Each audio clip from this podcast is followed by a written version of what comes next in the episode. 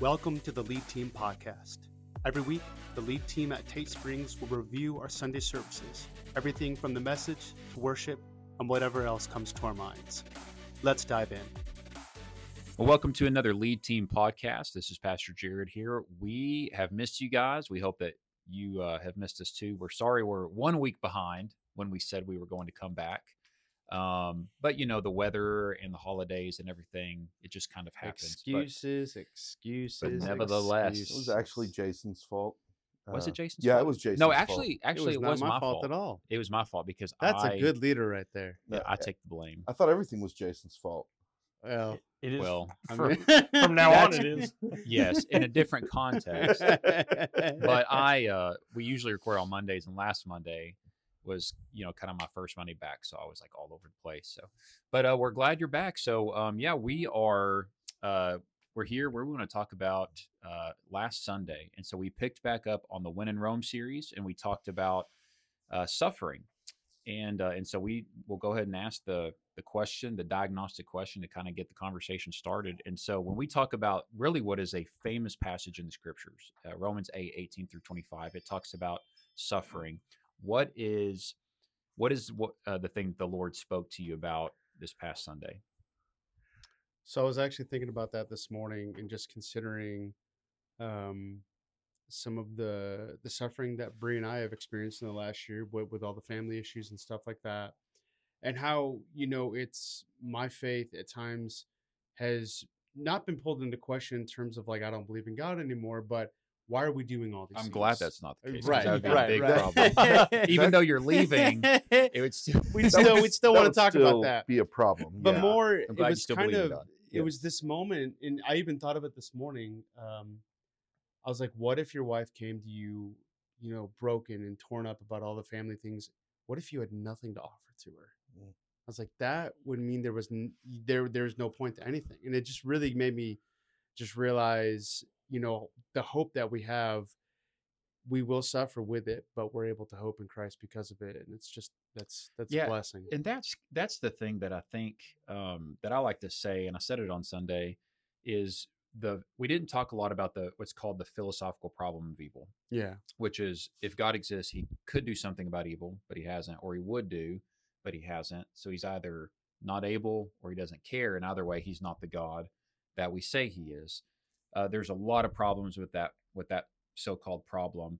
Um, it's what and, we call uh, reductionist yeah, it's it's not a it at first glance it seems it seems like hey, this is a big problem, but it's really not. Uh, there's a lot of responses to it. It's it's actually most philosophers don't even use it anymore because they think it's been solved by um Plantinga. So we won't get into that.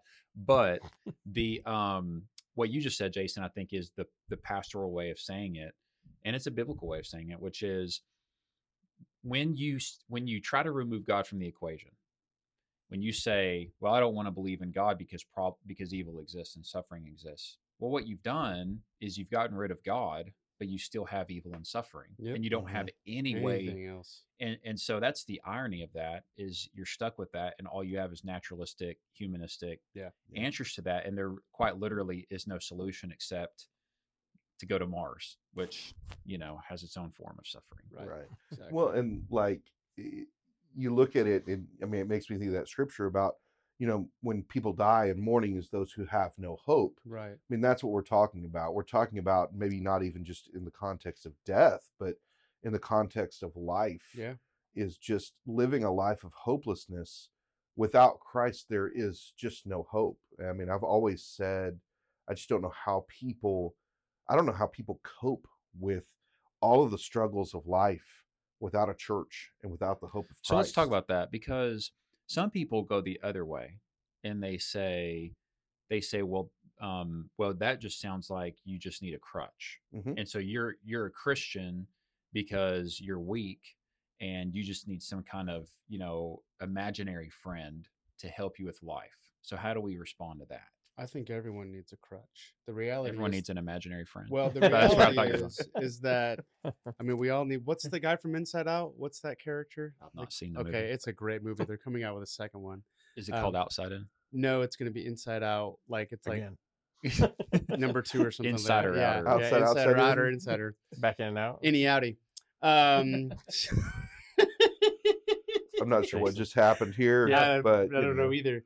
I'm leaving in a while, folks, so it's all good. I, I'll just say things. Um, no, it's that I think actually everybody has a way to cope. The reality is, is that every single person will find a way. They'll find a way to rationalize, justify, Good or bad. fill. Yeah, Mhm. whether or not that's you know from their point of view, the church, Jesus, God, or Drugs or alcohol. or or sports or Yeah. family or hobbies they can be good things they can be knitting reading you know anything really can become meat Yeah, knitting. That, that does Um, it for me, Curtis. well i'm just trying to everyone's going to find something that gives them hope and purpose because and we see this and i mean romans is really the book that lays this out like people want life they want to live.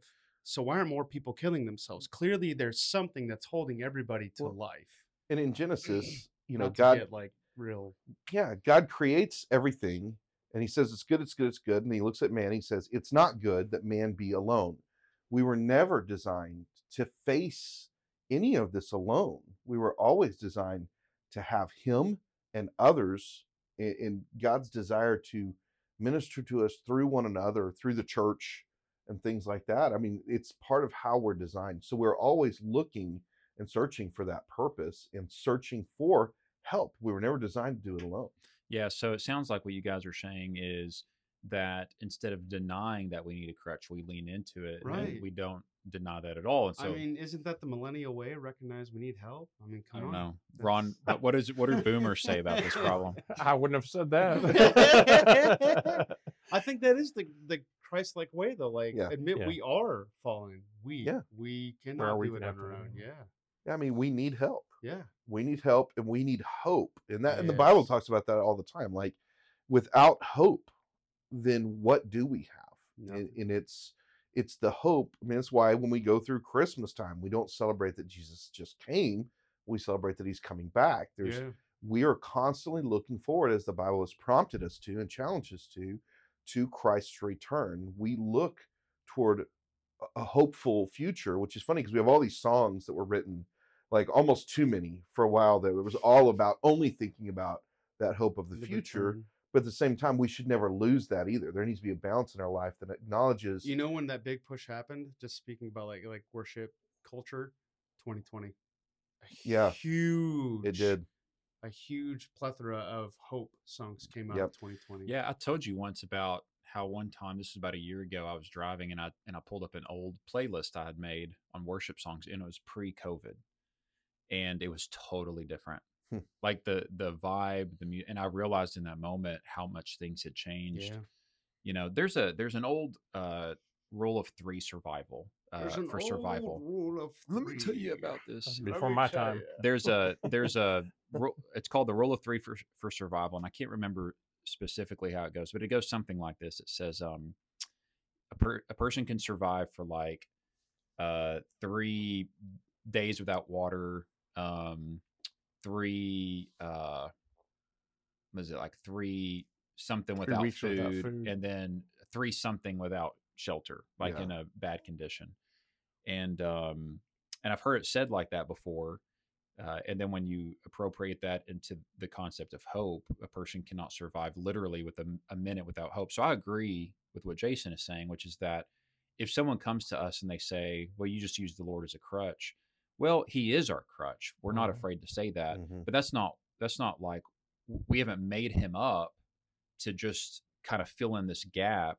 it's that we've recognized how desperately we do Right, need yeah. him and the fact is if you don't believe in him you have some kind of crutch Well, you have something that's giving you hope you have something that's giving you motivation and a desire to keep going and if you don't then what you're doing is you're probably you're probably just kind of drowning your sorrows away with some kind of abuse yeah so Well, essentially, I mean, salvation starts with us understanding we have a need for salvation until we're willing to acknowledge that we're broken, that we're fallen, and that we need a savior. Yeah.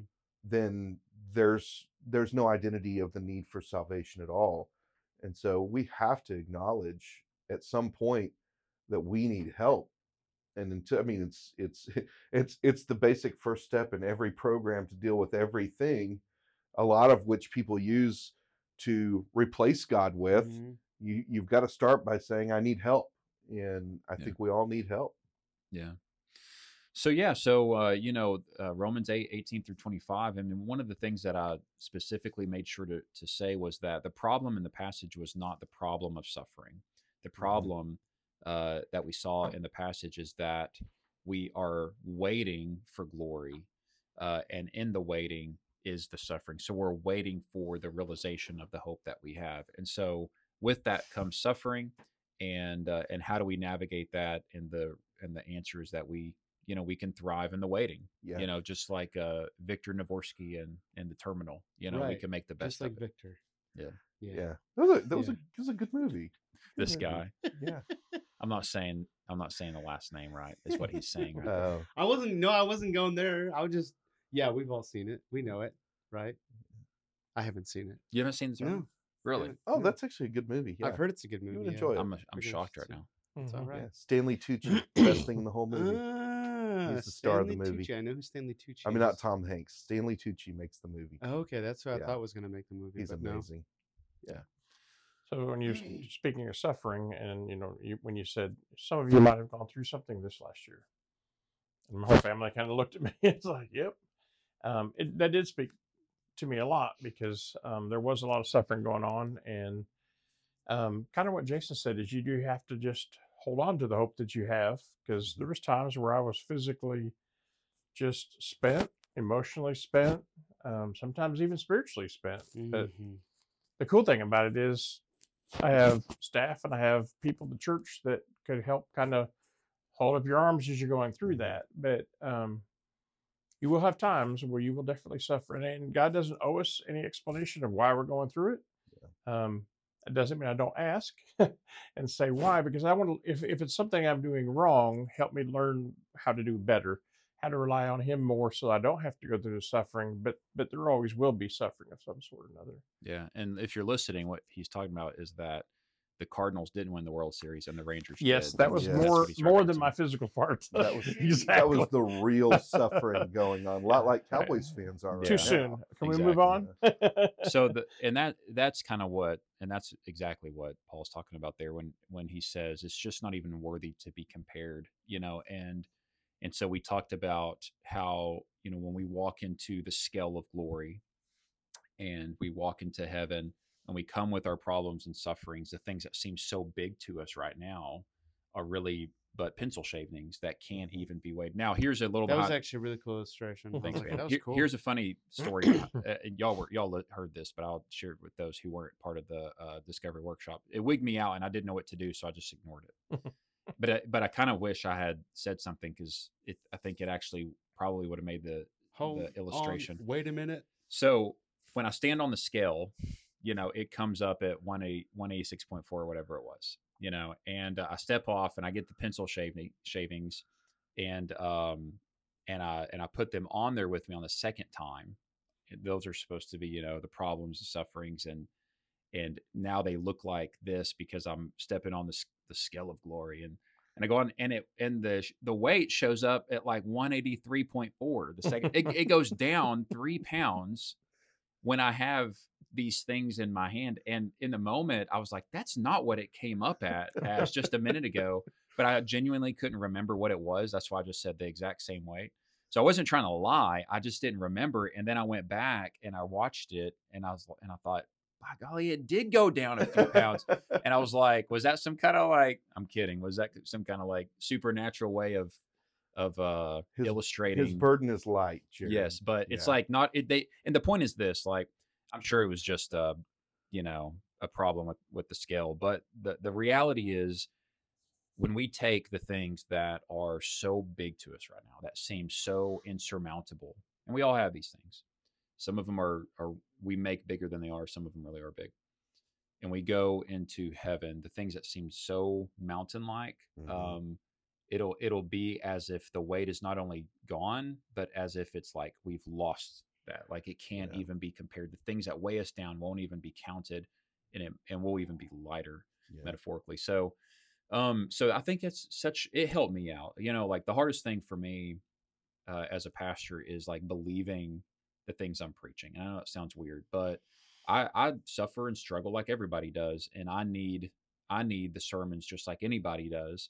And so I'm preaching to myself all week Yeah. as I'm writing this. And even Amanda, you know, she's like, when I talked to her, she's like, Jared, you just preached about this, you know. And um, I'm like, yeah, that's the worst. So um, when you get reminded. yeah. So uh, you know, the Jason, the songs continue to just minister to me and encourage me. Um, I loved uh, the song set uh, on Sunday. I thought um, I'd ask you to sing. So Jared had texted me. He's like, "Hey man, is there any way we can do Waymaker soon?" And I was like, "I got you, bro." Got you, bro. That And it went so good with it. bam. It meant a Yeah, lot. it did. And um, then the big announcement, Jason shared he's uh, he's leaving and he's becoming a mime in Paris. Yes. And uh, so best of luck to him. He's gonna he's gonna have all kinds of invisible no, no, not a barriers mime. to overcome. He's uh, an opera singer, and oh, that's what it is. Can imagine yeah, that was Jason the being other a mime, not singing. total silence Yeah. from Jason. So Jason, this is a podcast. Miming doesn't. yeah, translate. nobody can see what you're doing, Jason. Jason, Jason, stop climbing that wall. No, don't hang from the You're not in a ceiling, box, Jason. Jason. I've got a chainsaw. I'd fly to Prague and watch him be a mime. if That's what he's gonna do. oh man, Oh. Did y'all catch that reference this time? yeah. I Thank did. you. I did. Appreciate that. So, uh, so yeah. Well, anything else on Sunday that the Lord touched y'all's hearts with, before we? No, I just liked I liked the focus. I mean, both of the music and of the sermon on perspective, just on having that perspective in our lives, and Keep your problems in perspective and your perspective in your problem. that was my favorite line in the whole thing. Dude, I worked. yeah. I, I had to think about that. I went home on Wednesday or Thursday, and she Amanda was like, "How's your sermon prep going?" I said, "I know what I want to say. I just don't know how to say it." And then she said, "Well, maybe it'll come to you in the shower." And by golly, it came to me in the shower. I do my best. That doesn't help me to think about. Shower. That line came to you in the shower. Wow. Okay. Cut that. No, I was kidding. yeah, this is why we edit things. The Hey, theme right? covers it all. The. Lord meets you everywhere on. Yep. yep. anywhere. Yes. So, well, um, I think that's all we have today. And uh, thank you guys for tuning in. We're glad to be back here in 2024. Uh, we're going to continue working our way through the book of Romans. This next uh, Sunday, we only have two verses. Uh, we're going to talk about living on a prayer, and uh, Jason's going to do a fun duet. Uh, Whoa! Sorry if that busted your speakers. speakers. Curtis and Jason, and Ron's going to come in. It's going to be a no trio. Really, we should do something. That would be funny. Jason's Yeah, gonna grow a could. mullet for this uh for this week. I'm a little nervous now since Jason has nothing to lose and he has this idea. Well, you know, well. Rob can More play the confetti parts. cannons, y'all. more confetti cannons. So yeah, well, uh, it's just two verses, Romans 8, 26, 27. And uh, I'll kind of let listeners in. It's it's living on a prayer, but the beautiful thing about those two verses is that it's not our prayer we're living on, it's the Spirit's prayer for us. And so hope you can be here at 1030 on Sunday as we worship together. We'll see you then. Thanks for listening. At Tate Springs, we want to help you discover your part in God's story. Connect with us at tatesprings.com. We'll see you next time.